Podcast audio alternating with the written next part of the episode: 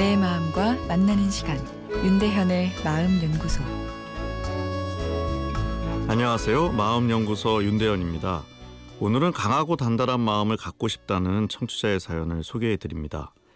20대 중반의 공무원 시험 준비생 남자입니다. 한 달 전에 시험에서 떨어졌습니다. 막판에 최선을 다하지 않았고 그런 제가 쓰레기처럼 느껴지고 살아온 모든 게 회의적으로 보이기까지 했습니다.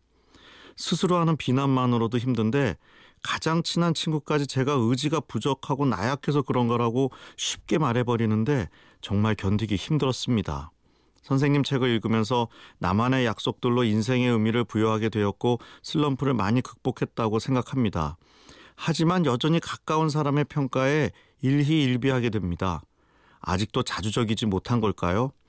오늘은 길을 가다가 벚꽃이 눈처럼 너무 예쁘게 떨어져 있어서 찍어 올렸더니 제발 그런 감성적인 거에 시간 낭비하지 말고 공부하라는 핀잔을 하는 겁니다. 저도 더 이상 참을 수 없어서 폭발해 버렸는데요. 친구도 나쁜 의도로 한 말은 아니었을 거야 라고 결론을 내리고도 끊임없이 친구의 핀잔이 떠올라 힘듭니다. 마음을 어떻게 다스려야 할지도 정말 모르겠습니다. 전혀 발전성 없는 문제에 마음 쓰고 상처받고 싶지 않습니다. 저 어떻게 하면 좋을까요?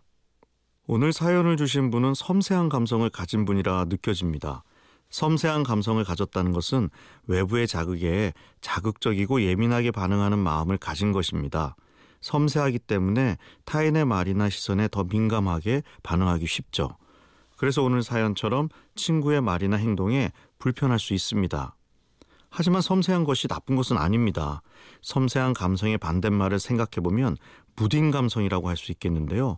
무딘 감성이 섬세한 감성보다 더 좋다고 볼 수는 없기 때문입니다.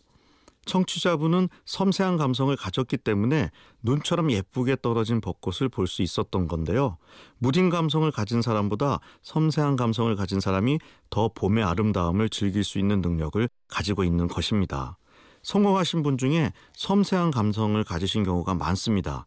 주변의 변화, 타인의 마음을 더 잘 느끼고 읽을 수 있고 예술적 창조적 능력도 더 가지고 있는 경우가 많기 때문입니다.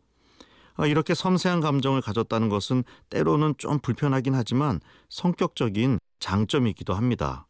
그러니 우선 자신의 성격이 나쁘다면서 자신을 탓하시는 것을 멈추는 것이 좋겠습니다.